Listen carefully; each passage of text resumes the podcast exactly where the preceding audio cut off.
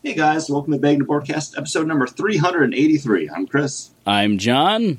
And I'm Paul. And we're a weekly podcast that comes to you in three ways. The first being The Week in Geek, where we go over to the news garden and pick out the best news of the week. And then we do the list, which are the books that we are looking forward to coming out November twenty-eighth, twenty eighteen. Then we follow it up with our weekly rotating main topic, and this week we're jumping into the seventh part of the Great Marvel Movie Retrospective with the beginning of actually uh, Phase two of the Marvel Cinematic Universe with Iron Man three. It's always fun to take a look back at these. Yes. I, sh- I should look up some information about Iron Man three. All I know is it's a Christmas movie. It is a Christmas movie. It's because it's written, written and directed by Shane Black. Who's and he always there? Has Christmas stuff. And originally we were going to drink Christmas beers, except I threw a curveball. Oh, that would have worked. Yeah. yeah. That's okay. I mean, we still have other stuff to drink. Yeah, luckily, we. Uh, I had some beer from... Uh, I, I have a beer from McKellar, who's, you know, one of these breweries everybody kind of loses their mind about. And uh, I'm kind of wondering why, because it's an okay pale ale. Uh, this is a pale ale. I think it's just a pale. Uh, yep. No, it's an I P A. And this is called uh, Heller, Heller two Galactica? Heller Tau Galactica? I, I I don't know. I'm not sure how to pronounce it. Uh, that's why I typed it to Chris instead of, you know, for the show notes. So look at the show notes to see what the heck I'm saying. Uh, and this is just a standard six percent uh, Indian Pale Ale with, uh, oh, it's brewed with Heller, Heller two Blanc and Galaxy Hops. So I like the Galaxy Hops, but I don't get the other one. The other one's one we've had a lot of times in other half beers. Hmm. They're I P As. They use a lot of that. It's okay. It's not. It's not a super juice bomb. It's just, uh, you know, a nice, easy drinking. I've been uh, drinking it since six, you know, for about fifteen minutes now. Uh, so I haven't guzzled it down, but there's nothing that's making me want to like really take my time with it and like really savor all the flavors. And I don't feel like I'm getting punched in the mouth with anything. So you know, it's it's a decent uh, I P A. Nice. Chris, what are you drinking? Uh, I was I have all the Christmas beers next to me because I thought we were going to be drinking those, but luckily I picked up some other stuff today, too. And one of them is a limited release from Florida's Funky Buddha Brewery, and this is their French Toast Double Brown, and this is an ale that's uh, brewed with cinnamon, maple syrup, and other natural flavors.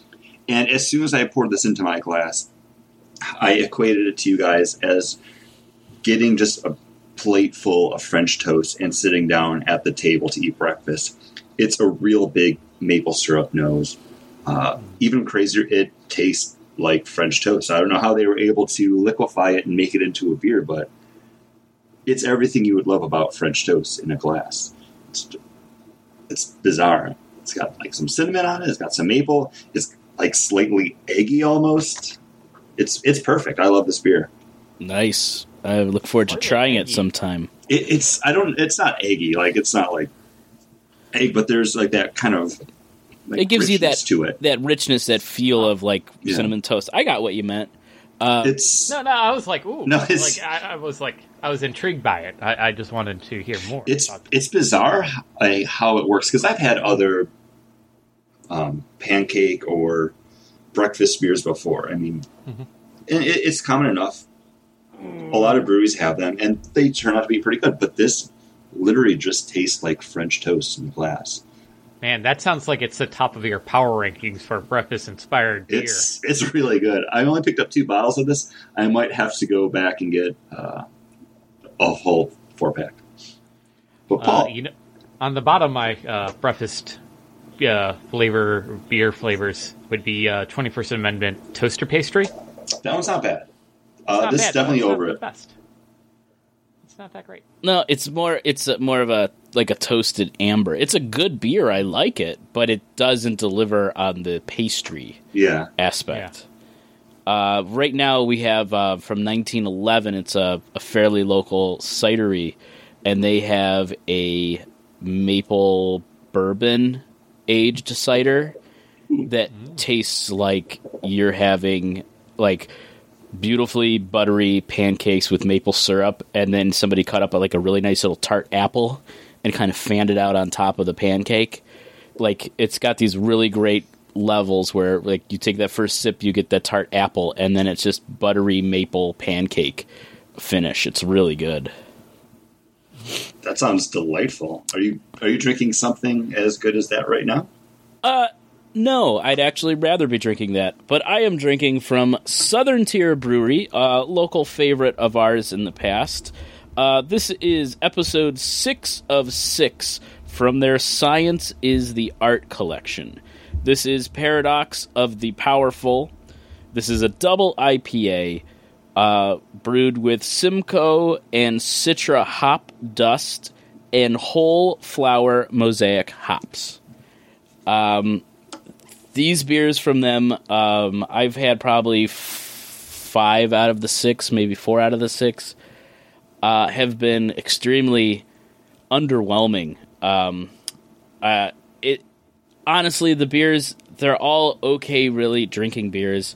They're overpriced, but it feels like Southern Tier put up put up all the buzzwords that you could put on a beer up on a wall and just threw darts for all of these, and then just collected what their darts hit, put it on a can, and then just cranked out the first thing they brewed.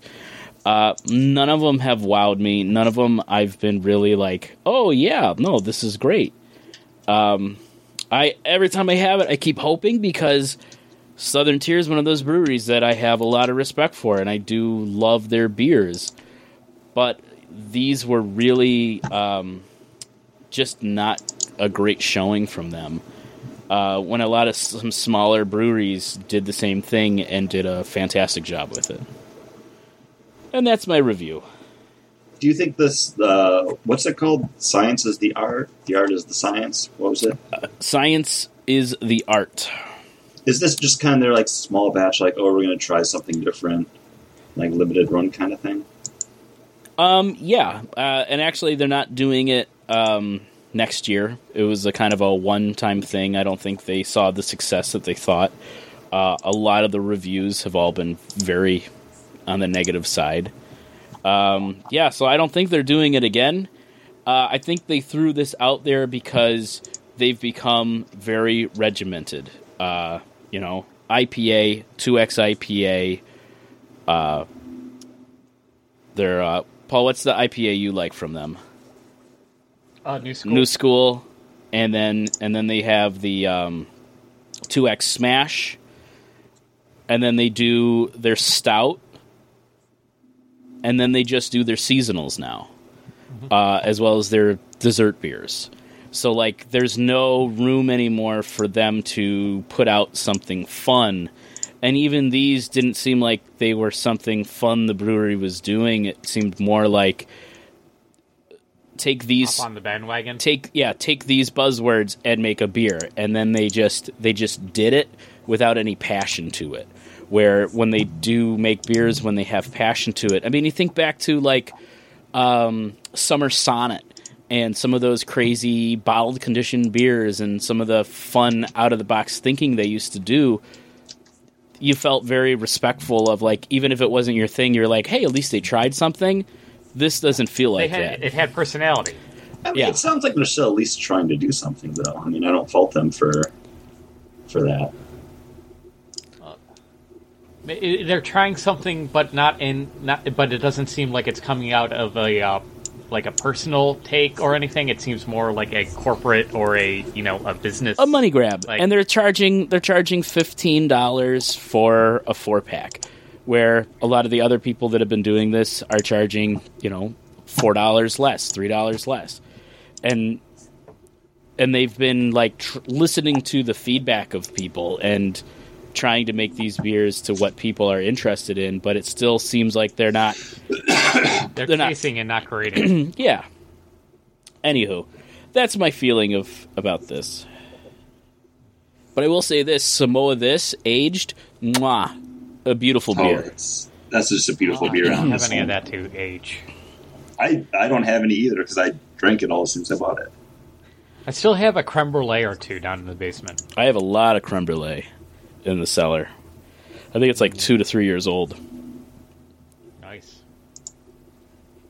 All right, so uh, I guess that brings us to the news, guys. Yeah, and uh, a little bit of news for us. I don't know if you guys are aware of this, but hey, we're now on Spotify. So if you're just listening to us for the first time on Spotify, hey, thanks for checking us out. It's just another way Ooh. for us to get the show out there uh, versus iTunes. How did that happen? Uh, I put us no up idea. on on Spotify. One night I was just like, uh, we're not on Spotify. Let me see what I need to do it.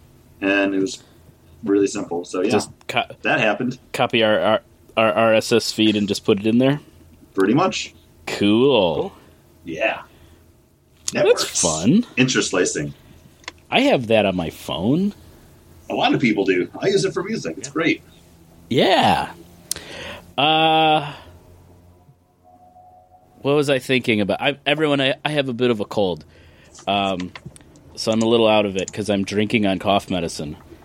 Um, oh, uh, uh, for news that I have, because we didn't talk about news before we started the show, uh, Netflix has announced a live-action Cowboy Bebop uh, series. Uh, the first season is going to have ten episodes. I forget who the showrunners are, but uh, it is working with uh, the company that that all of the original workers from Cowboy Bebop went on to create as a studio, and the creator of the series is um, working with them as well. He's a consultant for the show. I really love me some Cowboy Bebop. I liked it Um, when I was a young man, when it was coming out, and this year I went back and rewatched all of it and the movie, and uh, I love it. I think it's a smart, great show. I'm interested to see what the live action has uh, is going to be like. Netflix uh. is Netflix has been putting out a lot of anime live action movies. And um, some of them have been good. Some of them have looked good, but haven't been great. No, I'm, uh, I'm intrigued by this, actually, because I haven't watched Cowboy Bebop in forever. I know you were just going back and rewatching it. Uh, I think it's cool that the original director is involved and the production company. But it's being written by Chris Yost, who has worked for Marvel before, and actually was the screenwriter on Thor Ragnarok. And I think that can kind of nail the... the tone of the show. Yeah. No, then that's Chris Yost or Chris Yost, mm-hmm. uh, depending. Uh, yeah, that's that sounds like a good, uh, good head writer. That'd be fun, because I know that uh, Netflix, like their live action take on um, Alchemy, uh, Full Metal Al- Alchemist, was not well received whatsoever. Yeah, I think that one was it was already made, and then they they bought oh, they, they picked, it, picked up. it up and put it out. Like, wasn't there a live action Dragon Ball movie that also? Yeah, but out? that that came out a while ago, and that wasn't yeah. supposed to be any good. And there was a live action Street Fighter starring uh, the girl from Smallville, Kristen. Uh, yeah, the Legend of Chun-Li. Yeah. Oh, I forgot about that movie. Yeah. That was that wasn't good. But I guess that's not really anime. That's just. I mean, they had anime based off of Street Fighter, so it can, same same corner of the the geekosphere. It works. All right. So, which one are you more excited to see on Netflix? The live action uh, Avatar: Last Airbender or live action Cowboy Bebop? Uh, ooh, that's a tough one, Chris. I'm gonna um, I'm gonna refer I'll to just you. Say, I'll just say right off the bat, just pose with a question. Uh, I'll go Cowboy Bebop because I haven't watched it in so long. There's less of it to live up to for me. Uh, I would probably go with. I would probably go with Airbender, because it's such if to make that world real, I think is kind of really what would make me excited. The world of Cowboy Bebop is kind of like Blade Runner-y, little futuristic, little Old West. So it's like, it, I've seen that in films before, but like the bright, vibrant uh, colors that go with uh, Airbender. I think those are things in the in the uh, not muted and like everything's full of fog, like M. Night Shyamalan gave us. Yeah, yeah, and also, yeah, yeah. They, that's why I'm th- more excited about uh, Last Airbender as well, because I think the, there's some demons that I, I'm hoping that uh, it will uh, exonerate, uh, and also, man, Nickelodeon does not care about the uh, Last Airbender franchise anymore. It, it's like no longer in reruns. I, I I don't think. I haven't really like they didn't even do the last book of uh, you know on on the actual television. You had to watch it all online for Legend of Korra. So hopefully Netflix can support it.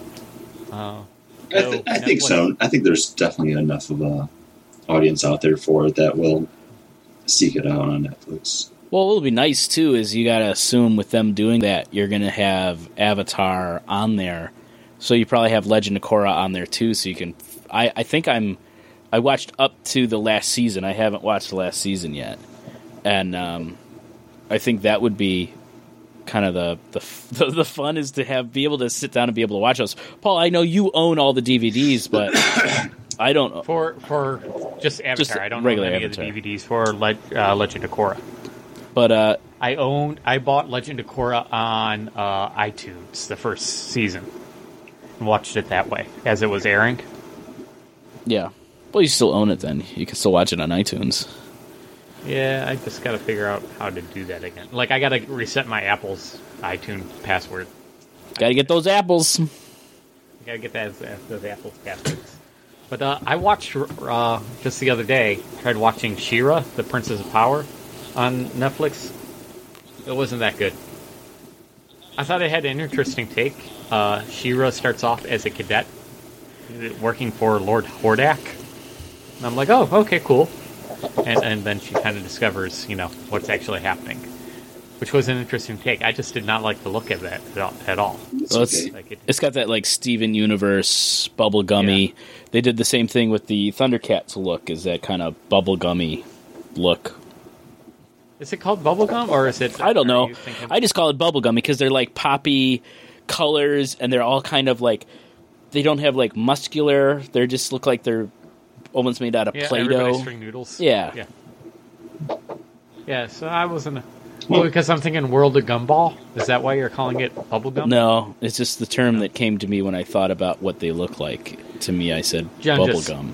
No, it made, made yeah. sense to me. Yeah. Have, yeah. have either one of you watched the Power of Grayskull documentary yet? No. No. That's definitely worth it. Check that out.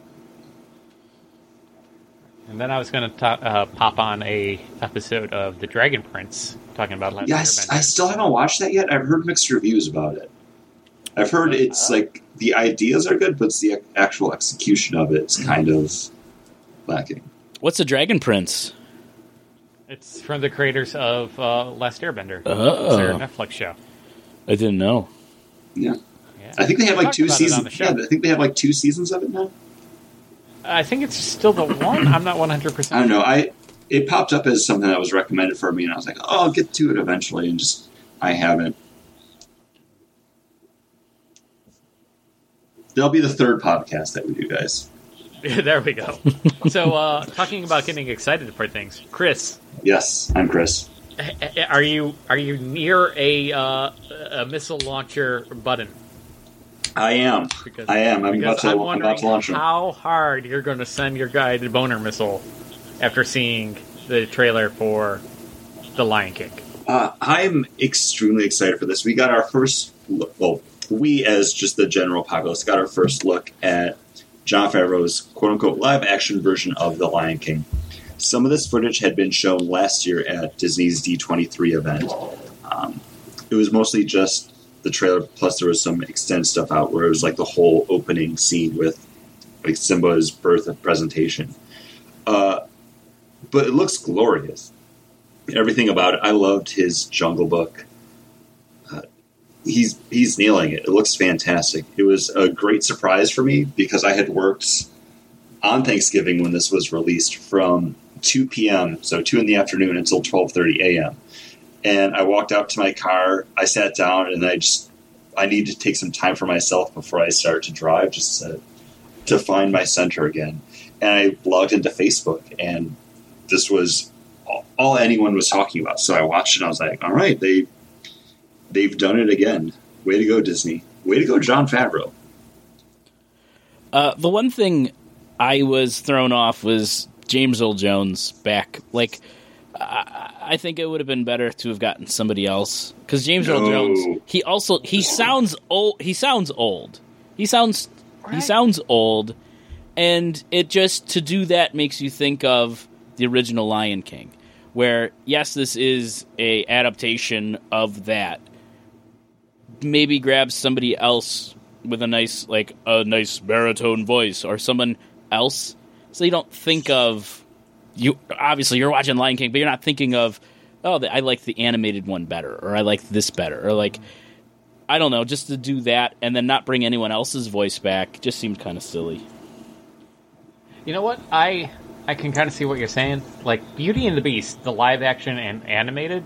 Like I don't mind watching either one of those two. Like, and I could like sit. I could probably go watching one back to back, and still enjoy myself. Mm-hmm. Uh, I wouldn't be able to do that with, uh, with the Jungle Book. Like, I have no affinity for the original animated one. I just don't. But, you know, watching the Jon Favreau Jungle Book, I'm like, oh, that was pretty entertaining. I, I wouldn't mind watching that again. And I probably would go to watch that one versus the animated one anytime. And I'm feeling like I'm going to be the same way with Lion King.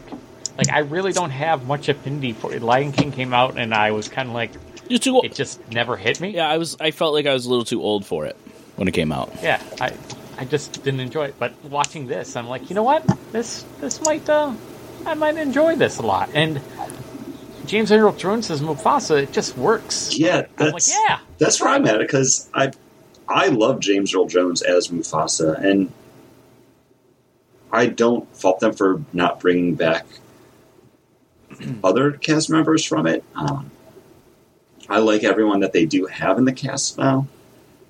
But as soon as I heard James Earl Jones, I was like, okay, it's Mufasa. It, it feels right. And I, I Has anybody think, checked on, uh, what's his name? The J, Jonathan, J- Jonathan Taylor Thomas? Yeah. Anybody check on him? Is he okay? Is he alive? What's going on? I think he's doing okay. Pretty sure he's still around. He's, yeah, he's remember, living off remember, that... Uh, he, he, was on, he was on Smallville, remember? No. No, that was actually Ty Bryant, or maybe they both were, uh, I don't know. Is he actually Marilyn Manson? I I think I heard he's no, actually that was, Marilyn Manson. No, that was Paul from The Wonder Years. Oh. That was you, Paul. Dude looks freakingly a lot like Paul from The Wonder Years. But we we also did get another trailer coming out from Disney, and this is for Artemis Fowl, and this is based off of a series of young adult novels based around a criminal mastermind who discovers that fantasy creatures like fairies and leprechauns and goblins are real, and then seeks to uh, use their resources uh, to his gain.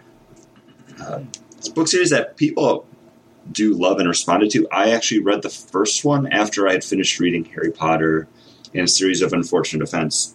Artemis Fowl was kind of the next one that I was like, oh, I've heard really good things about this. I I didn't care for it. Um, when I saw this trailer come out, I was like, I forgot that Disney bought the rights to this, and they had announced this like a, two or three years ago that they were working on it. I I think this is going to fall more into A Wrinkle in Time territory than it's going to be something like Chronicles of Narnia, where people responded to it a little bit more and they had some sort of uh, following for it. I, I just watched A Wrinkle in Time today. Didn't it's it's it. on Netflix. I haven't I haven't watched it yet because I, I love the books, but nothing about the movie just wants to pull me in. Uh, watching the movie, because I read the book thirty years ago. You know, like I was in elementary school, and uh, watching. Save your book review for Word Books with Friends. Come on, coming uh, soon from the Bagna Podcast. Episode five hundred one. Watching the movie, I went. I don't remember any. I don't remember anything about this book series, and I didn't love the movie. Like the, there's nothing wrong. There's nothing the movie's just there. There's nothing great about it, mm-hmm. and there's nothing bad about it. Like, it's just there, and, you know, it's looks good, but, like, I don't really, I don't feel for any of the characters or what's going on or anything yeah. like that. Like, there just wasn't anything to it.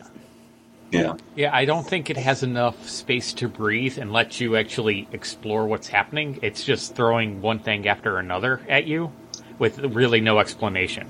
Like, you're on this weird, weird planet. We're here, and these flowers are kind of alive, but they're not, and they can become a pillow, and it's just like, you know, just boom, onto the next thing, boom, onto the next thing. You're in that dark world that's just full of hate, and you're like, well, what's, why is it full of hate? You're like, nothing's really explained.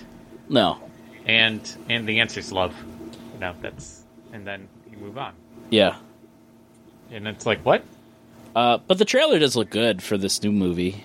Like, it looked interesting enough, um, but, like, the, uh, the evil genius is played by a, a kid, and it's like, okay, let's just hope that kid's got some chops. Like, it, you gotta be, a, to really bring these things home, the kid actors have to be really good. You know, you look at, like, the new... Um, Lemony Snicket, like, those kid actors do a really good yeah. job. Um, the kid actors in um, The Haunting of uh, uh, Hill House, those those kid actors were phenomenal in that show. Like, they they really sucked you into that show, and you just have to make sure that you get a kid that can can act or have some type of screen presence. That's true, because, like, Sabrina, I think the best kid actor on there is the. Uh... the main, like, villain who actually works with Sabrina by the end. Oh, what's her name? Uh, not Beatrice. Uh, Agnes? Uh, Prudence. Oh, Prudence. I, I can remember. I, see, I don't consider them kid actors, though. No, they're... A- like, I'm pretty sure everyone in that show is in their twenties. Oh, okay. Jeez. They look so young, Chris. I'm so old now. I'm like, they're babies. Like, I don't think... They're babies! Babies! Secret of the Ooze. Writing that down. Uh, I don't think Sabrina's all that great. Like, as an actress in that. Like, just, just kind of stiff all the time. She does have a really good righteous indignation. Like, I thought she, she was pulls good. Pulls that off really well. She carries that show, I feel. Yeah, I agree. A lot of times I'm just like, oh, she's just, yeah, kind of flat. And then then when she becomes just, like, righteous, I'm like, okay, that's where she is. Like, that's where she, that's where she shines. All right. Any other news? Uh, you guys ex- Oh, go ahead. You guys excited about something? Uh, well, just Lion King. I was going to bring up the, the death of the SpongeBob creator, so I don't think I'm too excited about that. But uh, at, well, at what, fifty-six, the um, the creator of SpongeBob... Chris, do you have his name written down? Oh, I, I had looked it up, but I closed out the tab. I did the same thing. SpongeBob. SpongeBob. Uh, his name was Steven Hillenburg. Hmm. And he passed yeah. away. Yeah, uh, the other day. I never really got into SpongeBob. It came out right when we were going into high school, so at that point I was just a little bit... We were about to graduate from high school. No. It started in nineteen ninety-nine. That was yeah, we graduated in two thousand one, year. Though. Yeah. This, That's sophomore yeah. year. We're still in, uh, what, ninth, ninth grade, you know? Yeah, but at th- that point I wasn't... watching cartoons, and it's been going on ever since then. Just, I know it has its following. I never got into it, um, so I really, I've seen episodes of it, but not enough to have any kind of thought on it. Yeah, I mean, you can't deny the fact that it's a a, a cultural phenomenon. You know, you you see, it's, it's still an important part of the of people and. You know, you see those instead of instead of seeing those uh, older moms that are a little heavyset wearing Tweety Bird shirts, you now see them wearing the SpongeBob shirts. Something, so, something about yellow characters. Actually, they probably moved on to the uh, no, they're on the Minions. Minions. Now. They're, they're the Minions. The uh, Minions. Yeah. What is it with yellow? You're what right. is it with big yellow shirts? Crazy. Uh, uh, but no. they, they. It's the only thing that they sell that fits them, but they still want to be eye catching. So. Mm. Oh, that was mean. uh, but I think, I mean, it, it, as little relevance to us that it has, it does have a big relevance to the the pop culture that we live in. Yeah. Dude, the guy was only fifty-six, and he created something that is now on the Macy's Day Parade. I'm almost there. I'm going to be there soon. Like, that's... fifties is right around the corner for me. Well, he started the show when he was like our age. I know, and I've done nothing with my life. Nothing. You have a long-running podcast. Yeah. I've done nothing with my life. Nothing. Uh, but, I mean, he also was a uh, director on Rocko's Modern Life, too, which I can I can see the connection between Rocko and SpongeBob. There's... There's some tissue between those two. Oh yeah, and even um, Heffer and uh, the the starfish guy. Yeah, Heffer was his cow friend, who's dumb. I, I don't know. Oh, from Rocko, uh, Patrick. Yeah, Patrick on the show. Yeah, Patrick on the SpongeBob and the Heffer from Rocko's Modern Life. Yep. No, I think it was. It's been influential. It's like gotten that like zany, over the top. It brought zany, over the top cartoons back. Like, John, what's your favorite period of Daffy Duck? Crazy Daffy Duck. Crazy Daffy Duck, and for a long time we didn't get Crazy Daffy Duck. It was just egomaniac da- like, da- uh, Daffy Duck. Yeah, exactly. And then SpongeBob has brought back the craziness, like. Just just be wacky. Nothing makes sense. They're underwater. They're going to the beach while underwater. Yeah. Yeah, one of their uh, best friends matter. is a squirrel that lives underwater. Sandy Cheeks. Yeah. It's funny. It's, it's a funny name. It, because it's, it's like a pun on having sand on your butt. Right. Sandy Cheeks. Makes so, me think of Three Amigos with dusty bottoms. there, you there you go. There you go. Uh, Sad to see him go, and he, he accomplished so much. Macy's Day Parade balloon. Uh, Way to go, dude! A blockbuster Broadway musical. Is it really? Yeah. Yeah. Holy, it won a Tony. Holy goodness! I didn't lie when I said that. Uh, uh, I think I was eating soup when you talked about it. That's possible. Everybody knows that when you eat soup, you can't hear what Paul says. It's it's one of my superpowers. I'm not ready for another beer yet. I'm still going through my French toast, so I don't know if anyone else is ready to jump over into their next one, or if we want to head into the next segment yet. I have my beer. What? And this is a this is from a brewery I've just heard of because I just read it on the can, even though I had two of these already beforehand. This is a South Bay Brewery from Bayshore, New York. I don't know where Bayshore is. I, I thought that's where Zach went to. That's uh, Bayside. Ah. And this is a milkshake-style I P, New England I P A uh, with vanilla extract and orange zest, and it's seven point three alcohol by volume, and this is called Fat Orange Cat. And uh, this is uh, this reminds me a lot of the forty-two North, uh, you know, uh, milkshake I P A. The the peach uh, one? The, Yeah, the peach one, uh, but this has more of the, like Johnny said, the peach, you know, didn't really bring out the peachiness. It kind of was, it was okay, it just kind of was a malaise. Uh, this has a lot of orange zest to it, and, and I don't get much vanilla, but it's definitely a really nice milkshake I P A. And John, uh, if you come over on Saturday, if you're feeling up to it, he, I have one of each of these beers for you. Hey! So, you know, there you go. Thank you. So, there's that. There is it's that. It's good. I, I, I think if you see this out on the shelf, this is worth the buy. It wasn't all that expensive from what I remember, though I don't really pay attention. Paul doesn't pay attention pay to prices, everyone.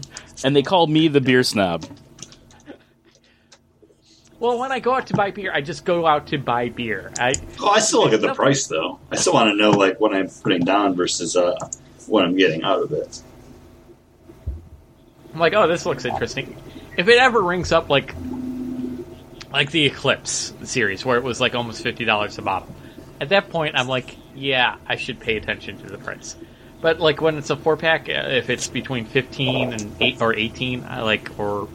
Nine or I, I don't know. But uh, I think also in the in the in that I I always bring a lot of really good beer to the table. So you're also just looking for really good beers that you want to bring to the table. Yeah. So yeah, like the, that price tag sometimes it isn't that isn't that noticeable. I, I remember the prices because well, I because I you sell get it the right beers. off a U-cart. Sometimes you, you get it right off a U-cart, so there actually is no label on it. Because they're like, yeah, we're just bringing it out now. And you're like, well, then... And this is this super fresh. This is, and they're like, yeah, we just got it off the truck.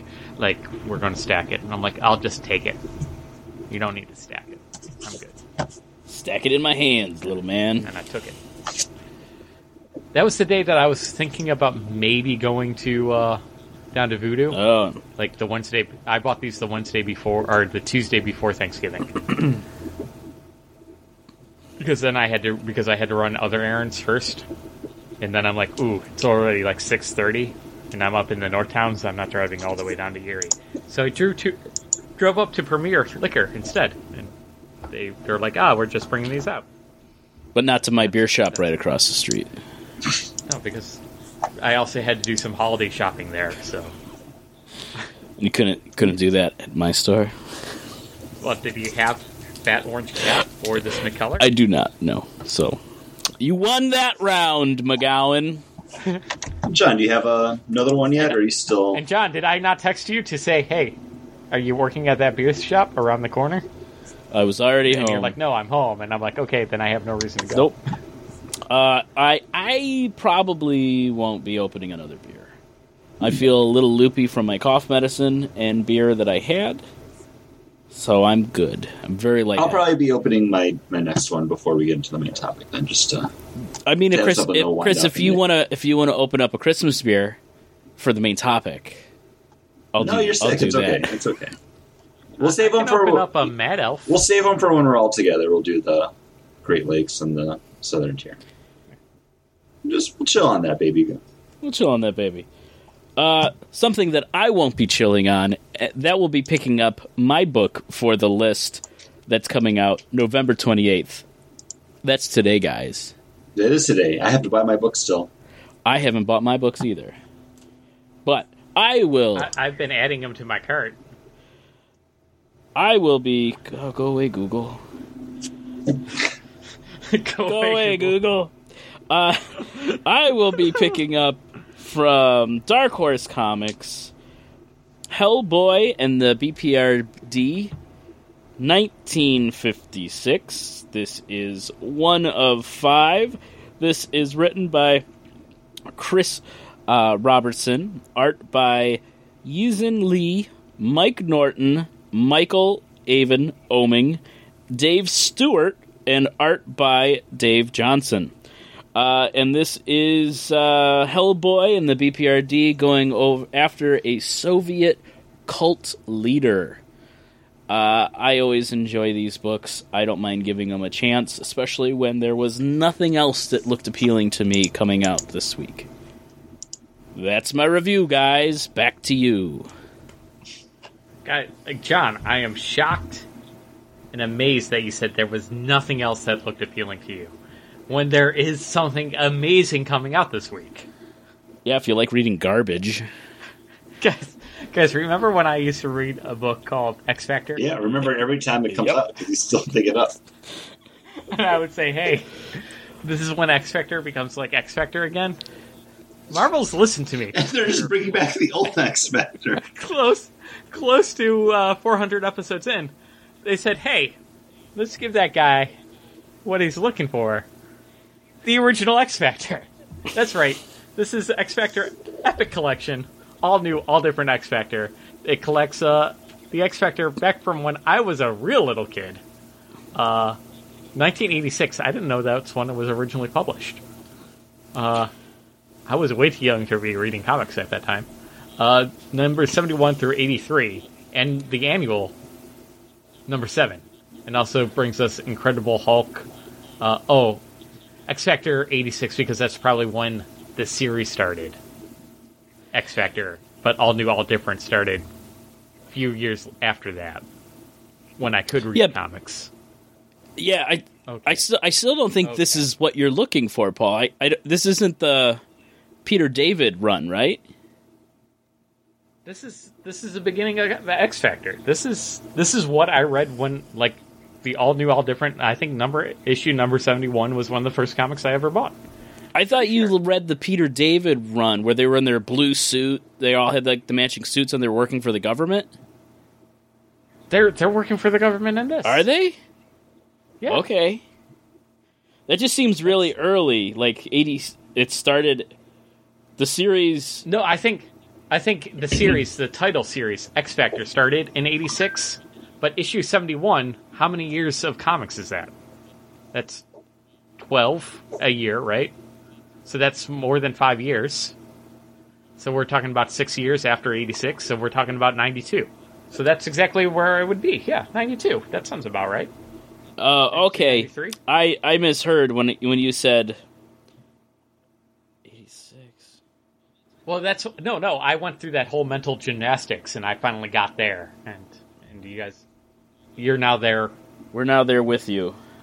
Yeah, with me. I had to go through the same math because it says Incredible Hulk, nineteen sixty-eight, but it says numbers three hundred ninety through three hundred ninety-two. So the numbering started in nineteen sixty-eight. See how they see how they did that? Sure. But here we go. Yeah, this is the Peter David run uh, with a bunch of different artists. Uh, even Joe Quesada does some art. Oh, that'll. So I'm, I'm assuming it's probably like a pinup or. Oh no, because at that point he was an actual no, artist. No. Yeah, yeah. He was an actual artist back then. So uh, yeah, for twenty bucks, I get to be a little nostalgic and uh, get twelve issues of a comic book series I liked and two issues that I never read before. Sounds uh, why not? Digital, or are you going to go for the hardback copy? No, I'm going digital. Mm. I'm, I don't actually need this on my shelf. you don't you I don't need, need this looking at me. You don't need other people shame. Making fun of you. What uh, What is that? X-Force? Is that X-Factor? No, I just That's, that's, that's for other people too. I'm hoping the comments for the show, for the show notes, are all just that. Just like, uh, you got some X-Force there? High-pitch X-Force there. That's all I want. That's my one Christmas wish, is somebody to review us on iTunes. And all it says is, you got some X-Force there? It's almost like Mark Wahlberg. His yes. lips. The big pink lips. Oh, gosh. They haunt me. What does that Transformer... What does your Transformer four Mark Wahlberg love and heart desire coming out um, this week in comics? I would say I love that movie, but man, did I watch the hell out of it. Uh, I'm actually looking forward to an anthology book coming up from uh, D C Comics, and this is D C Nuclear Winter Special number one. Uh, this is an eighty-page comic sitting at ten dollars. Oh. No, I know. That's a deal. That's a bargain. I'm spending twenty bucks on my X Factor book. It's check out now. It's a lot, but they do say it's uh, ten all new stories featuring the world's greatest heroes. Uh, they don't have a complete list of the uh, creators that are on it, but it, some of the people that are listed as writers are Paul Dini, Steve Orlando, Phil Hester, Margaret Scott, uh, artists Cully Hamner, Giuseppe Camicoli. Uh, Yannick Kett does uh, the cover, maybe something interior. I don't know. It's just listed as artist. I had picked up the Avengers Halloween special back in October for the uh, look back. It was absolutely terrible. I I struck it from the look back. We didn't even talk about it. Uh, I do think D C does a little bit better job with their anthology books. Uh, I don't know. I'm I'm looking forward to this one. Also, it's a slow month for me. Like, I have nothing else for the look back for November twenty eighteen, so at least it's something to read. That's that's a great way of looking at it. You know, I mean, all the other books I'm not buying, yeah, e- easy to justify that ten dollars.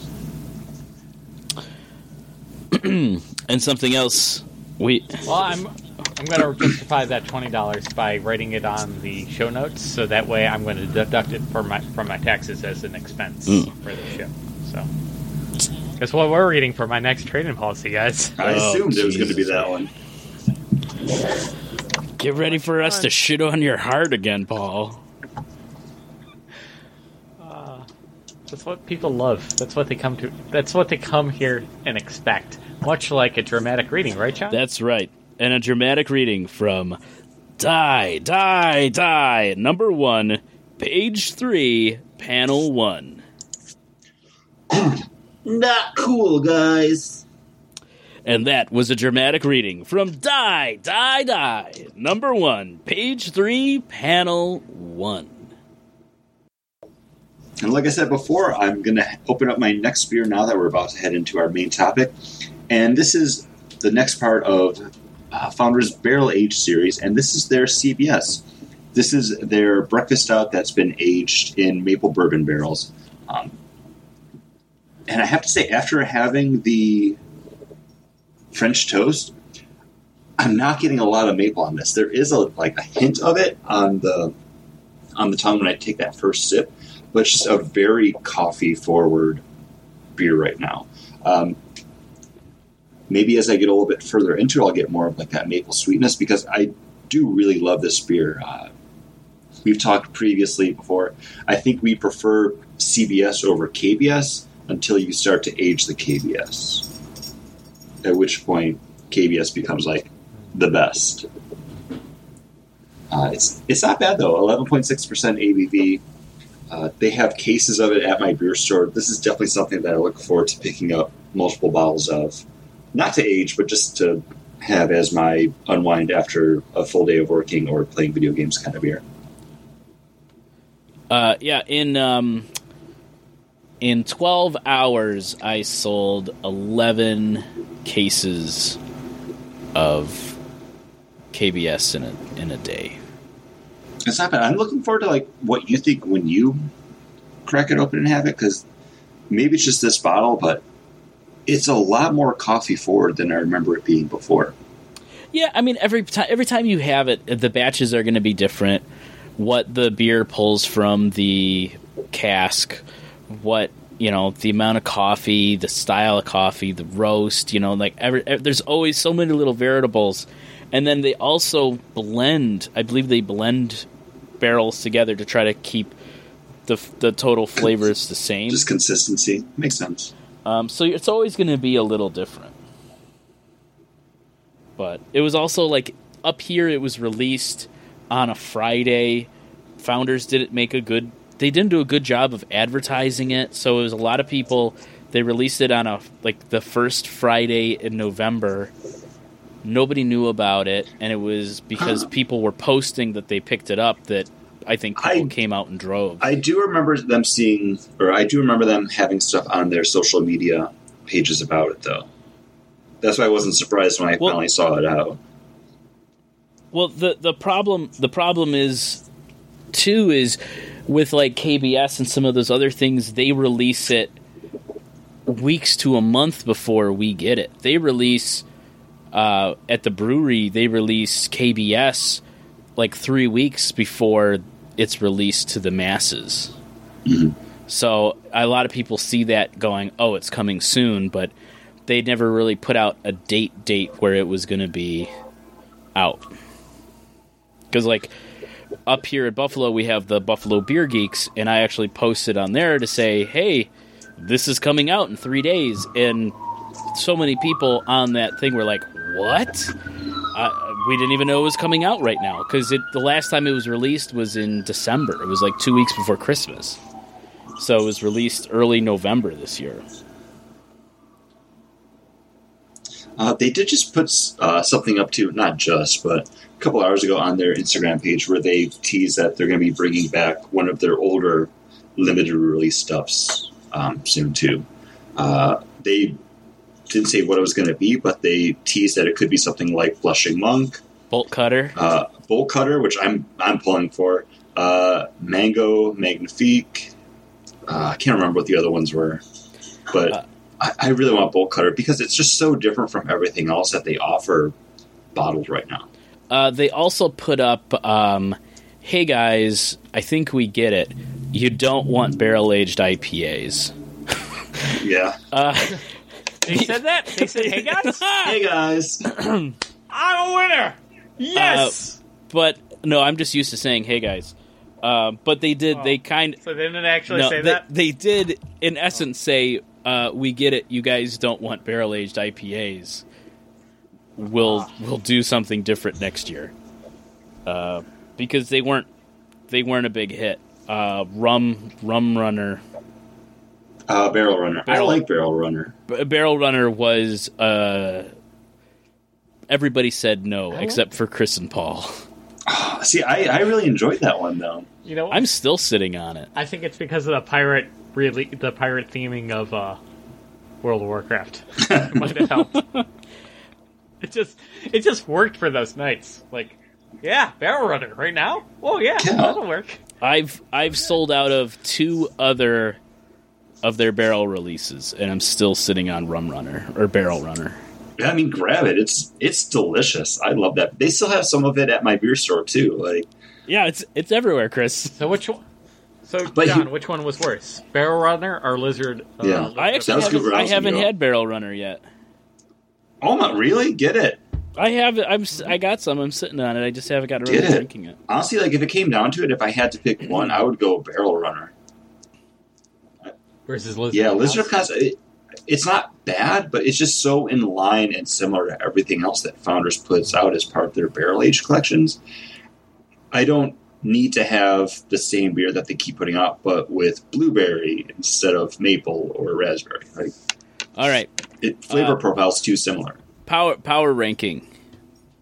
K B I. Oh my gosh, surprise, surprise power rankings. I K- to, I, I'm, I'm getting out my pen. I'm actually yeah, going to okay. write this down, John, just so you know. Okay. I've been edging for power rankings this episode. uh, I, I figured you guys noticed. You've been edging for it? You've been holding back your... what? what? You said you were edging what? for it, I've right? Been, I've been edging oh, towards it. I've I thought you were like, edging I've... for it. Different different connotation. Uh, all right. I have no idea what you're talking about. K B S. K B S, okay. C B S... Backwoods Bastard, Barrel Runner, D K M L, and Lizard of Cos. Uh, now we're talking fresh, just like I'm going to the store buying it. Yep. If uh, they're on tap in front of you, which which which ones would you want? Like they're all fresh. Okay. You're, you're at the brewery. They're there. What do you want? Uh, I think I am ready. Okay, yeah, you, you go ahead, Paul. I'm I'm going to go with number one, C B S, two, K B S, three, Barrel Runner, four, Backwoods Bastard, five, D K M L, six, Lizard of Cos. Fresh, just right out of the barrel, just like drinking it right now.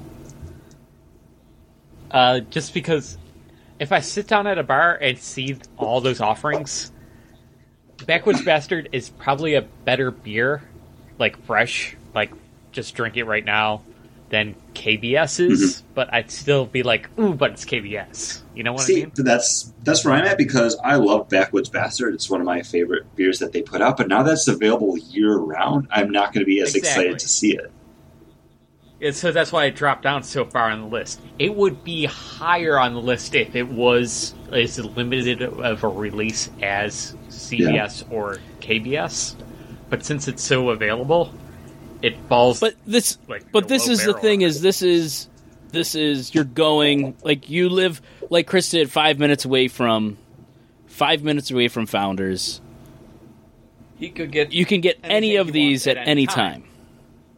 Yeah, but I'm still going to gorge the hell out of myself on K B S and C B S sure, when it's okay. available. You I, know what I mean? I, I like, would I'm I, if, I put mine all are available. I put mine in power ranking of how, how well I like them and which ones well, I like the most. Are, are you ready to go? I'm ready to go. Okay, because I have my list too, so go ahead. Uh, it would be Backwoods Bastard number one. Uh, I think there's more depth of flavor in that beer than than K B S or C B S. K B S and C B S are coffee bourbon stout. With Backwoods Bastard, you get like these really great vanilla and caramel notes that really come out from that Scotch ale being aged in bourbon barrels. So that's my number one. It's one of my. It's probably one of my top five favorite beers of all time. It's on my. It's it's there. I don't think it could ever get knocked out. I then go C B S only because uh, of the moment of being at Founders with Chris and having K B S in my hand and then him going, this is C B S, and me taking a sip of C B S going, well, that's fucking better. Yeah. Mm-hmm. Uh, and then it's K B S, then it's D K M L, then it's Legend of Korra, and Barrel Runner. Real, I haven't, haven't had, had it, so it has to go at the end. Yeah, uh, it, it, it's it isn't at the end of your list. It's just yeah, N A. It's, yeah. It's not applicable. Yeah, not applicable. Uh, for me, my list is a little bit different. I put D K M L up at the top just because I didn't have as much of that as I had the rest of them, and I kind of want to go back just to have it again. Um, so, like you said, if I just sat down at a bar and they have everything on tap, I'd get D K M L just to be like, oh, like I remember enjoying that. Let me let me get one of those just to see where it places amongst everything else, because I've had everything else a lot more recently. Um, number two, I have Barrel Runner just because I I like that tropical pop to it, uh, and it's so different from everything else that's kind of on the bottom of the list, because everything else on the bottom fits kind of within the same flavor profile, which I then go C B S, then K B S, then Backwoods, because Backwoods is available year-round. I can just go to my beer store and get that whenever now.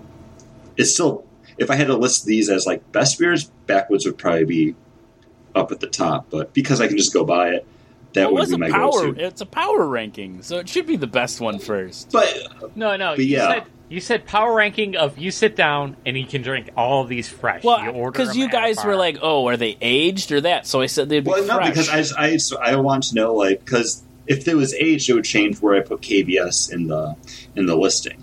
But if I can sit down at a bar and get Backwoods, I can I can go to the beer store and get Backwoods. That's why it's down lower. Uh, and then Legend of Korra is at the end, just just because it's not terrible. Like, there's not a bad pick in the in the list, but yeah, not my go-to. No. And before we get into those, uh, the main topic, which is our Marvel movie retrospective, uh, I'm drinking a, a oldie but a goodie, guys. I know we reviewed it on the show before. Uh, this is from New Holland Breweries.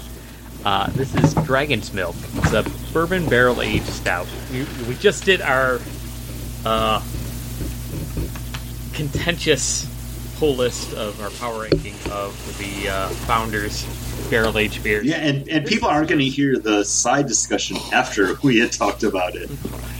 Uh, that, that's up to producer John. Uh, I may, maybe we'll put it at the end. Yeah, maybe it'll be at the end of the show. But um, he's he's feeling he has a cold, so uh, you know, don't do extra work, man. It's okay. People don't pay for this. This is free. Uh, this is Dragon's Milk, and uh, this is a solid barrel barrel aged beer. Uh, this was bottled back on in April, and it doesn't matter. It doesn't matter when it was bottled. You're gonna enjoy it. Pop top, pour it out. And then uh, just guzzle it down, man. It's it's good. It's a great sipper. It has that vanilla, woody, barrel-agedness right off the top. And then it kind of just mellows out and just, like, it soothes you. It lulls you into that, that nice beer buzz that you're looking for.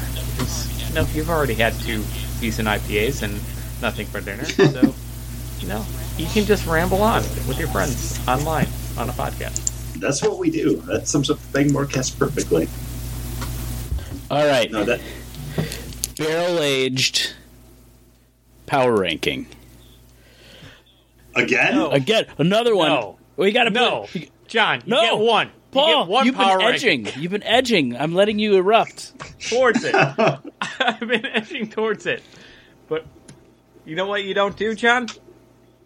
You don't do two. I think you can do two. Remember, remember that cartoon episode we did, and I did like three? That's true.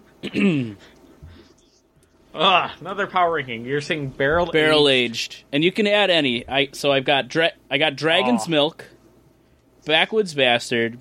I'm gonna go C B S because it was a front runner for most of our barrel aged beers. Or do you want Barrel Room Collection from Voodoo? Yeah, that's on there. That's that's, that's like your number top, one. Whatever. That's my number one through number. How many are, have they done? Uh, twelve. sixteen. How many have we had? Uh, uh, Except for the the uh, apple the apple brandies. Uh, mother of all storms. Sorry for swearing. And is there? It's been forever. That's that's yeah, but that's the beer. That's the beer that told us that we liked barrel aged beers. Mm-hmm. That was from Pelican Pelican Bay. Uh, any other barrel aged beers you guys would throw on there? See, this is this is too big, and some of them I haven't had in a while, so I, I am recusing yeah. myself. All right, yeah, fine. Voodoo, we need, we Voodoo Brewery, Voodoo Brewery's the winner, no matter what.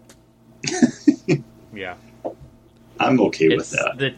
The, the big bad chocolate cherry Voodoo Daddy, and maybe the uh, the Man Bear Pig is probably my number one. Yeah, I think.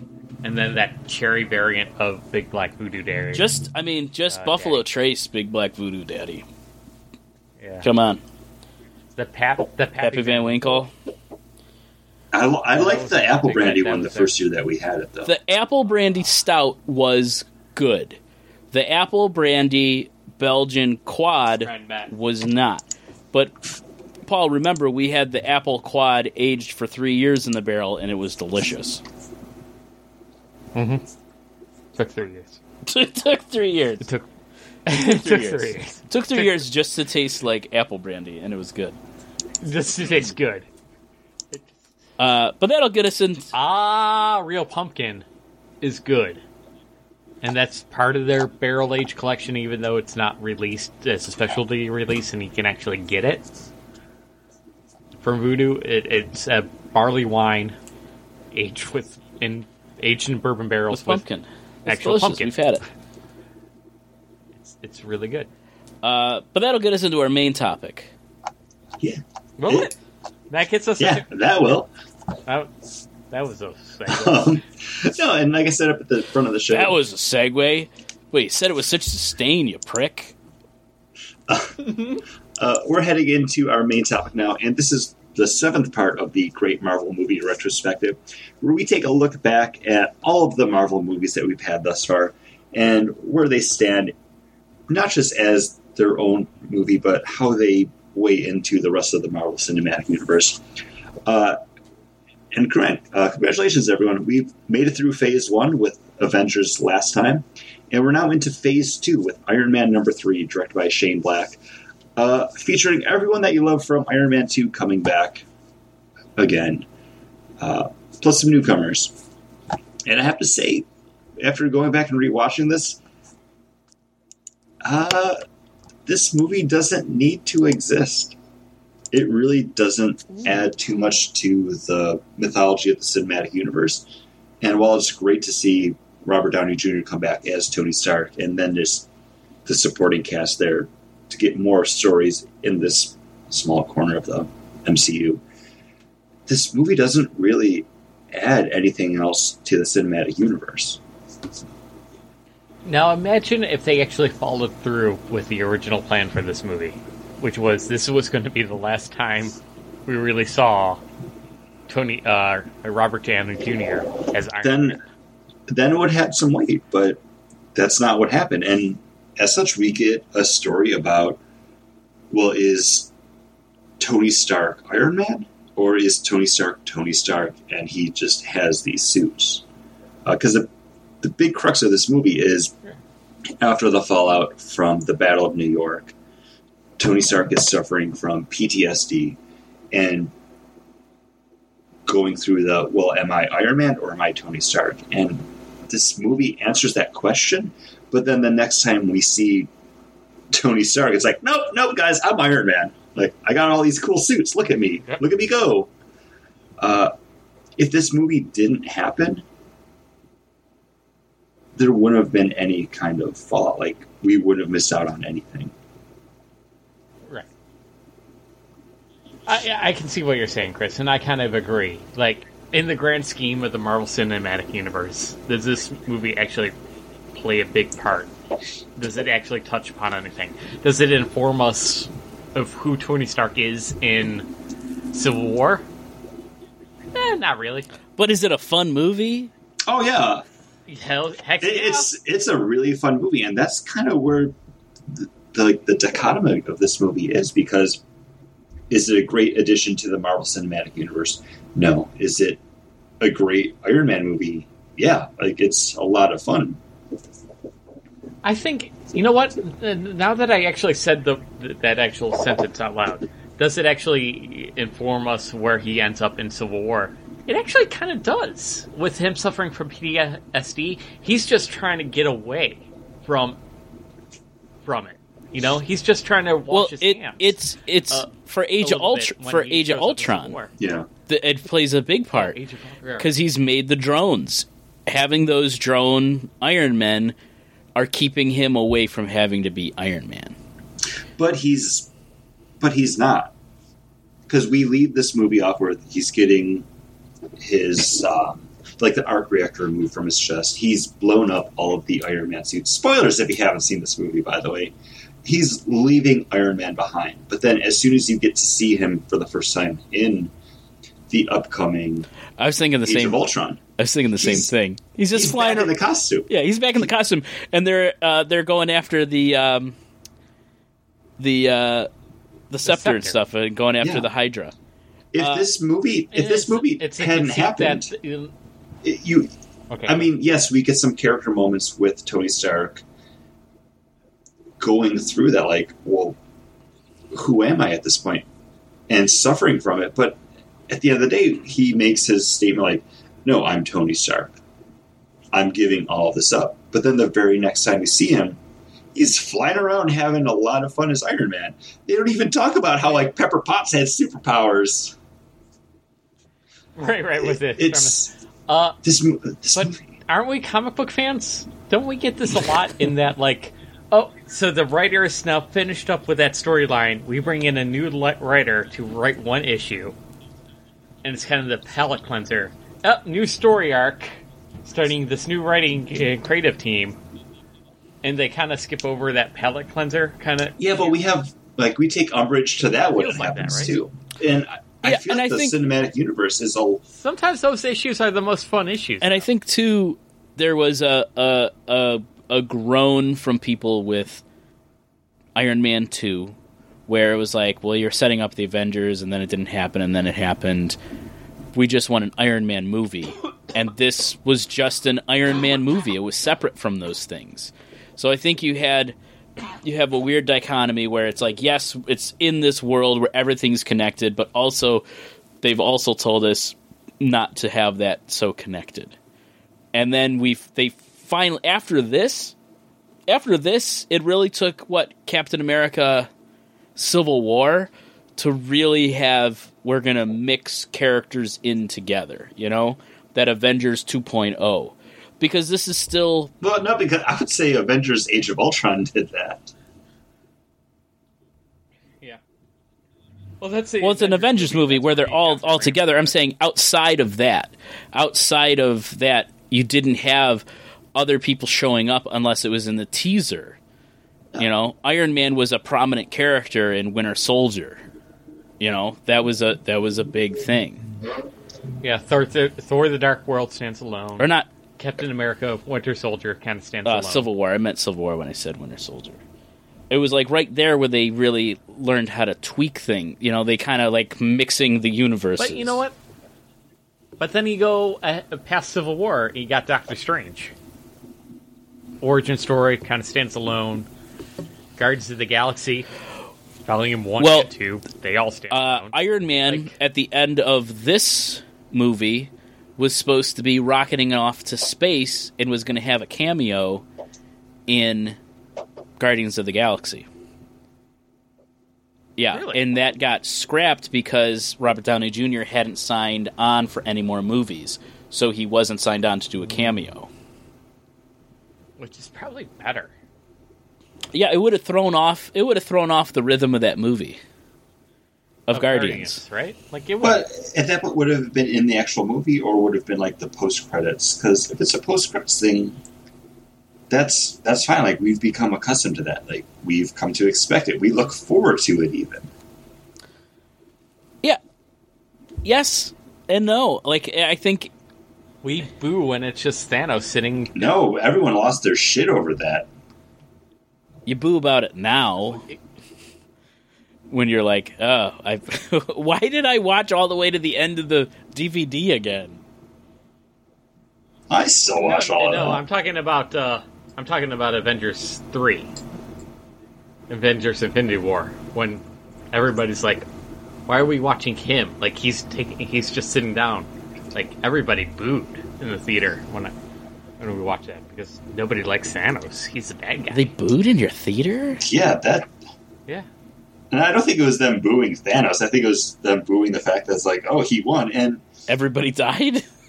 Well, even the Russos came out and said, like, no, Infinity War is Thanos' hero's journey. Like, you're watching him as the main character trying to accomplish his life's goal. And then at the end, he does it. Like, that's his hero's journey. And he he wins. I don't think nobody in my theater booed. Yeah, nobody in my theater booed, and then we went and saw it together. I saw it with my dad alone the second time, and people booed. And I, I'm like, okay, I got, I understand the booing, because it's Thanos is the heel, like from to uh, grab a wrestling yeah. term, like he's yeah, the heel wins sometimes in wrestling, but that doesn't mean people, not everybody will cheer. Some people will boo when the heel wins. And guess what? People booed. But Iron no, Man three. Two, yeah. Three. Hey, a kid actor that I didn't have absolutely well, hate. I, I I don't have his name in front of me because you're talking about the little kid that Tony meets when he's in Tennessee on the case about what's happening with the uh, the soldiers that are, later we find out, uh, infected or bestowed with the extremist powers. Uh, no, that little kid is actually a brighter part of this movie because it brings in a lot of fun. But at the same time, like, this movie's kind of just all over the place. Uh, Haley Kenner uh, was the character's name. He His name is Ty uh, Simpkin. Uh, he was Gray in um, Jurassic World. He was in Insidious. Uh, the Nice Guys. That's uh, that's pretty much it. So he's been in Iron Man three. Yeah, uh, I saw. No, I I definitely recognize him now as the other kid from Jurassic World. And he holds up Tony Stark with a potato launcher. It's it's, it's great. Like he's a he's a you know one of those kids that you know kind of built stuff out of P V C pipe and. You know, glue and whatever he can get his hands on. I enjoy that, and I enjoy Tony Stark going back and be like discovering his roots as a mechanic. It's like, no, after everything's said and done, all I do is build stuff. Like, I get things to work. And I love that he goes to Home Depot and just buys like an UGG glove and like it, and he turns it into a, uh, a taser gun. A taser. Yeah. yeah, it's. Like, those are the moments that I really enjoy from this movie. And I'm like, this is a lot of fun. It's It breaks a character down without breaking you. You know how sometimes when they try to break a character, it just, like, becomes a slog? This is like, no, it's like, you're there and you kind of have fun with it. And, yeah, there's some stupid jokes about, you know, getting hit in the crotch by a high-speed Iron Man suit piece. And then getting hit in the face all the time, and you know he. Well, this is written and directed by the guy that wrote the line "Wolfman's got nards," right? Shane Black. So you know it does have that, but then I think it has a good. It has a couple good twists in it, you know, where uh, the Mandarin isn't really. Yes, because let's let's talk about the Mandarin, aka Trevor Slattery, played by. Is it Sir Ben Kingsley? It is Sir, is Ben, Sir? King, Sir okay. Ben Kingsley. Oh, crap, guys. I forgot for the, the Week in Geek rewind. Uh, Tom Hardy is now Sir Tom Hardy. Oh, really? Yeah, he, he was knighted. Did he have to pay money? I don't know how that works. I, is, I it, just, is it something where you just pay money to the queen? Like, that's how she gets money now? Because she can't tax anybody? I'm just assuming she, she was a big fan of Bane. uh, but the... Oh, okay. I um, can break your bank. But yeah, I, I don't, I don't understand. But okay, yeah. So uh, Sir Ben Kingsley, also one of the brightest spots in this movie, and it comes from the back end where it's they're painting the Mandarin as just this overwhelming, looming threat. Even going back to Iron Man one, where you have the ten rings of yeah, the yeah. Mandarin, and now we're finally seeing who the Mandarin is, but it turns out, no, he's just a patsy. He's being set up to take the fall. Uh, a lot of fun, though, but at the end of the day, does it matter? No, unless you watch the uh, Hail to the King Marvel mini-movie, or one-shot, as they were called, where you see him in prison then. And that no longer which no exists. And I wish they would bring those back. Uh, this is one of my favorite ones, where you see him being like treated like a rock star in prison. But then the actual Ten Rings of the Mandarin taking him out. Trying to take him out. Don't they? No. Does he get shot? No, his like assistant comes in and stops him. Gosh, okay, I need to go back and rewatch it. Uh, we'll, we'll talk about that after we wrap up everything else.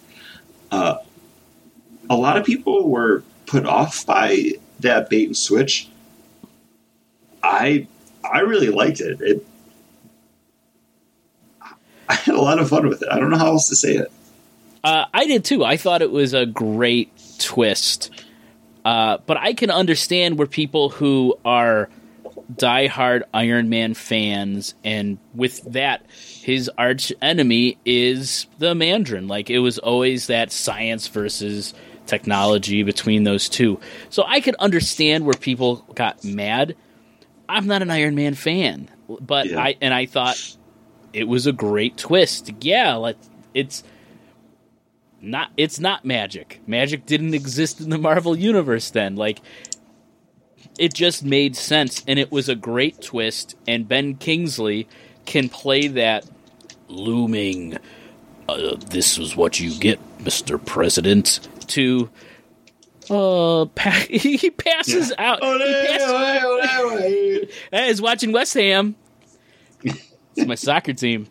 Mm-hmm. Uh, but he but he passes out, and then he wakes up, and he's holding a beer in his hand, and his first thing he does when he wakes up is take a swig of his beer. Like, he's just like a degenerate junkie, and even says, like, oh, uh, they found me, you know, I had a bit of a drug problem, and they, and Tony Stark, trying to end his sentence, got you off drugs? No, they gave me more drugs. Like, like it just was, uh, it's just a fun, it's so fun, it's fun.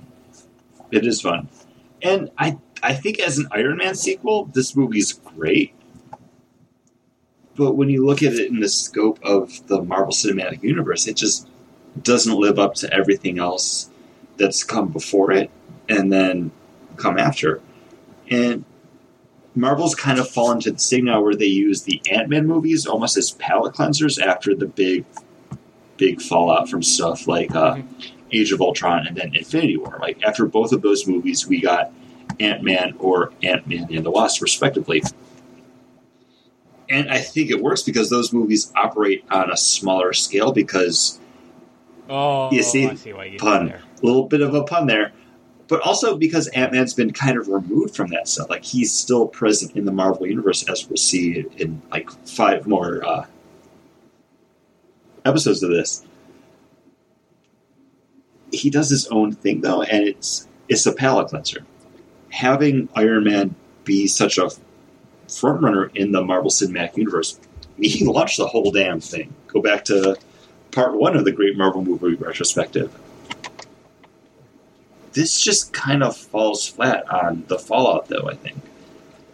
Yes, he he has he has the flashbacks. Like, you see him dealing with it, but the resolution that comes out of it just gets wiped away with the next time that you see Iron Man in something.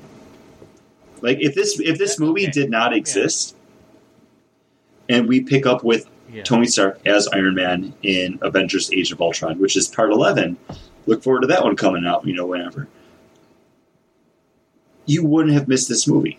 Nothing happens in here that changes where we wind up in his next appearance, or even where we are now with Infinity War. Well, Infinity War, I got confused when he goes, is it about this? And touches the light source on his chest. And I was like, hey, didn't he get rid of that? Why does he but have he, that? And then we found out gets, it was the nano...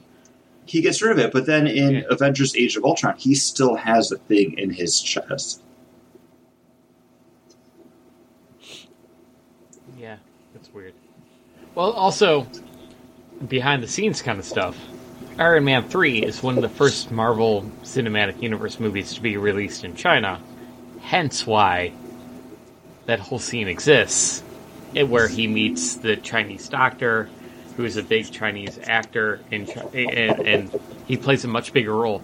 Remember how this had two different releases? It had the American release, which we saw, and then there's that Chinese cut, where that actor... Uh, uh, you know, where he meets at the party and he shakes his hand, plays a much bigger role uh, where he's, he does the surgery and he basically saves Iron Man. Yeah, because he mentions that he's a heart doctor. Like, yeah. And, and in the Chinese cut, that doctor, that a- actor has a much bigger role and he actually, you know, does a lot more than what we see in the American cut. And I don't know if that's ever been released here in the States. And this is one of the first movies to be released in China, you know, a, a full release, like opening day, all that, not just like eight months later, and then it ends up in a couple of Chinese theaters. This had a full Chinese premiere. And I, I don't know where, where, where you want to go with that, like whether or not like that special cut plays in more, or and we kind of lose it here in the American cut. It's it's all I know is when we were talking about uh, the the uh, folding of the time, uh, wrinkle in wrinkle in wrinkle in time. Yeah, right. Yeah. How I said I kind of wanted that movie to breathe a little bit more, have a little bit more space. That's this movie. That's this movie, and it's the breathing. It's letting it have a little space, having a little bit more character moments uh, for, you know, in the cinematic. Uh, and the, so I enjoy and it. And that's what makes it so hard, because I don't want it to sound like I'm being really negative about this movie, because those character move, uh, moments are what really move this movie forward, like, for me. I, I love seeing Don Cheadle as Rhodes. All the stuff with him as, like, Iron Patriot are fantastic. Like, seeing him and Tony run around that shipping freighter at the end of the movie before they do, like, the, oh, we're jumping into all the different Iron Man suits. That's fantastic. Not we. Just, just Robert Downey Junior Just him. Because Rhodes sees him yeah, and but, like, oh, you called one for me? But then you get Rhodes, like, shooting his gun to, like, shoot out the... the lights and stuff. It's like, nobody can make that shot. And then, like, Rhodes just does it. It's a lot of fun. Uh, the Happy Hogan stuff, too. Badge. Badge. And then when they show him... The guy's in a coma for uh, most When they of the show movie. Him back in the nineties, and he's dressed like John he's Travolta. He's got the mullet. He's dressed like John Travolta from Pulp Fiction. Like... I didn't yeah. realize that, but yes. And, uh, and, the, and the fact that, like, they put him on... Um, He, Tony Stark has Downton Abbey just playing in the background for him. Uh-huh. It's his favorite show, and it's like uh, it's all that stuff that's fun. T- it's fun too. Yeah. Uh, and even we Tony didn't Star- even we didn't even talk about uh, Guy Pearce as Aldrich Killian too, as like the main, the real main villain. He was this. really good. Yeah, Guy Pearce is great in this. Good. I like Guy uh, Pearce. Yeah, just from the, the beginning where you see him as like the worm, you're like, oh look, up, hey, whoa, whoa, whoa, whoa, my T-shirt.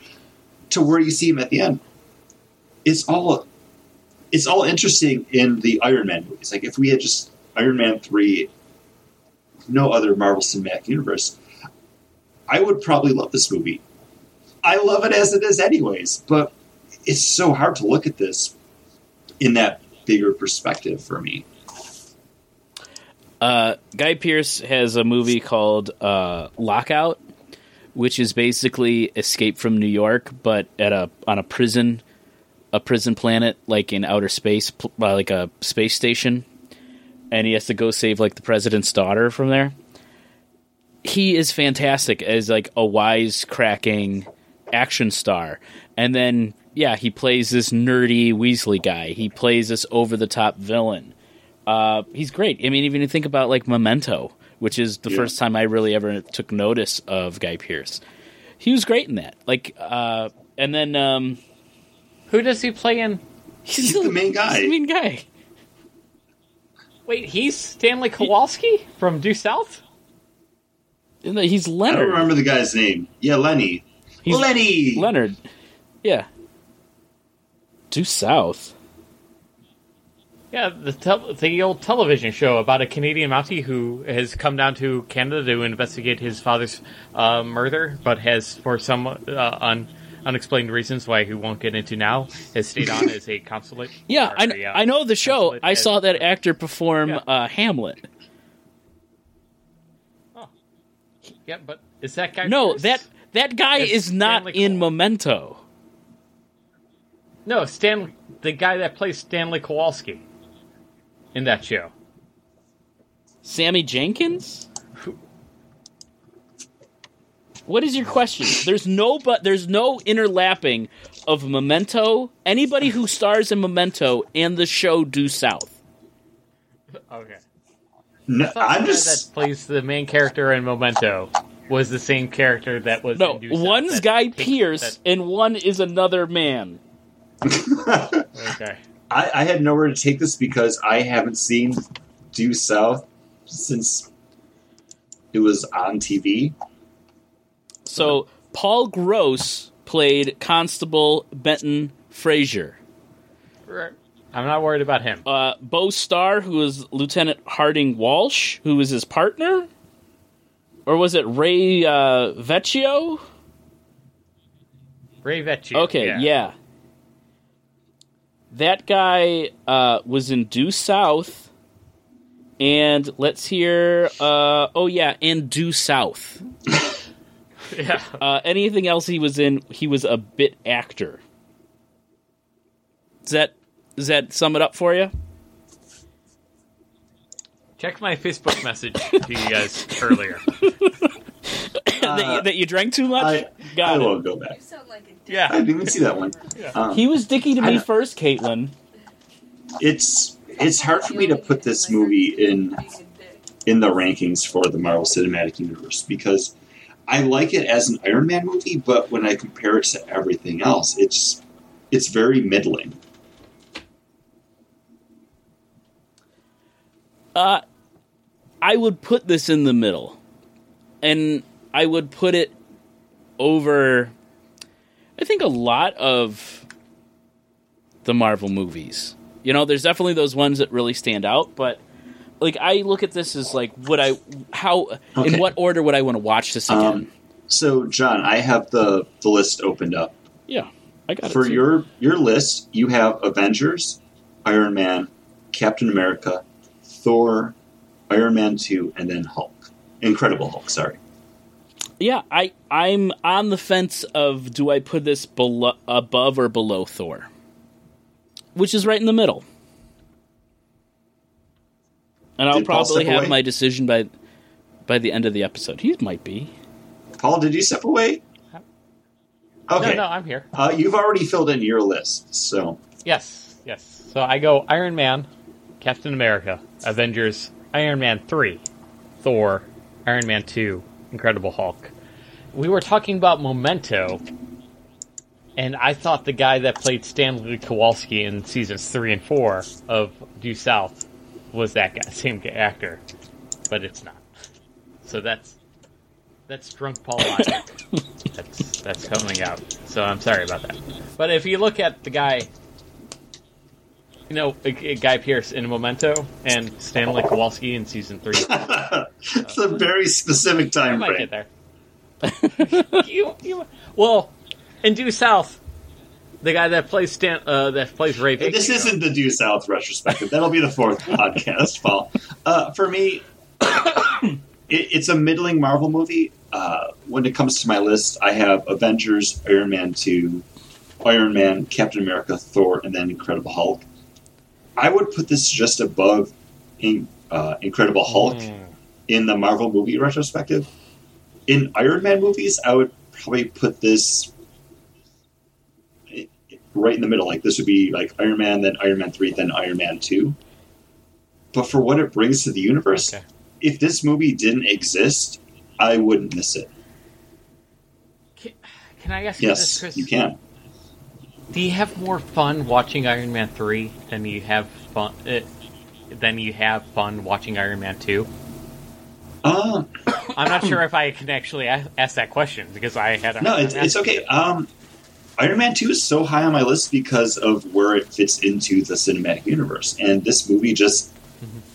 If it was an offshoot, it doesn't fit. It, it would be great. Like I, I liked this movie a lot. Like I had a lot of fun going back and rewatching it. But in my rewatching it, I'm like, this this movie doesn't matter. There's no stakes because I know everything that they decide at the end of it just gets wiped clean, and they hope you don't notice it because you're watching an Avengers movie and there's like all this other stuff going on. But it's such a big departure from the character. Like at the end of this movie to where he is in Avengers, that John didn't even notice it until Infinity War. Like eleven movies later when he's like, oh, this? Yeah, don't worry about this. Nanotech. Yeah, but I was like, I, my thought was, I thought he got rid of that. Like, yeah. um, But then you've had two other Marvel movies in the meantime. Okay. Well, the thing is also, let's say you cut a hole in your wall. Right? Now you have a hole in your wall. You gotta patch it with something. Yeah, I think the Extremis... You gotta put some I think the Extremis was supposed to heal that up. That was the whole like, thing with Extremis. No, it's because it's Chinese... The Chinese guy that, Chinese guy. that does the operation. He, he takes, takes out, out the... piece. The, he still uh, had shrapnel. to take out the shrapnel, so everything could heal with right. the Extremis. Uh, also, when he finally gets it taken out, it's just be like, oh, I've been meaning to get around to this. I didn't. And they just, like, some dude just does it for him.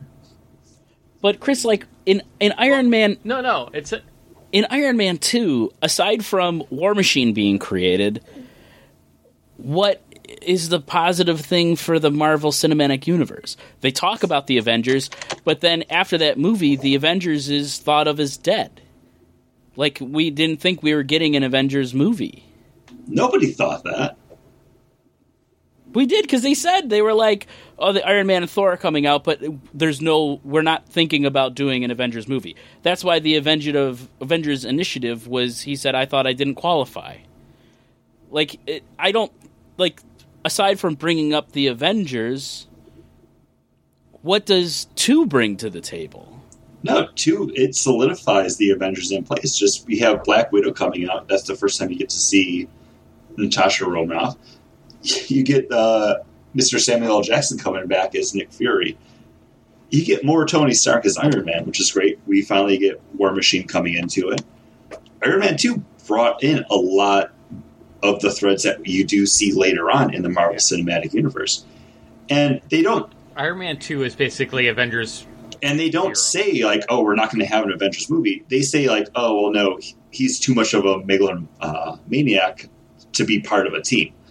They don't say, like, oh, there's not going to be an Avengers movie. They say, like, oh, he's not recommended to be part of a team.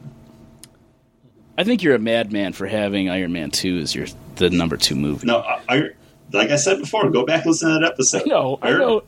Iron, Iron Man two brings so much into the Marvel Cinematic Universe. Uh, you could...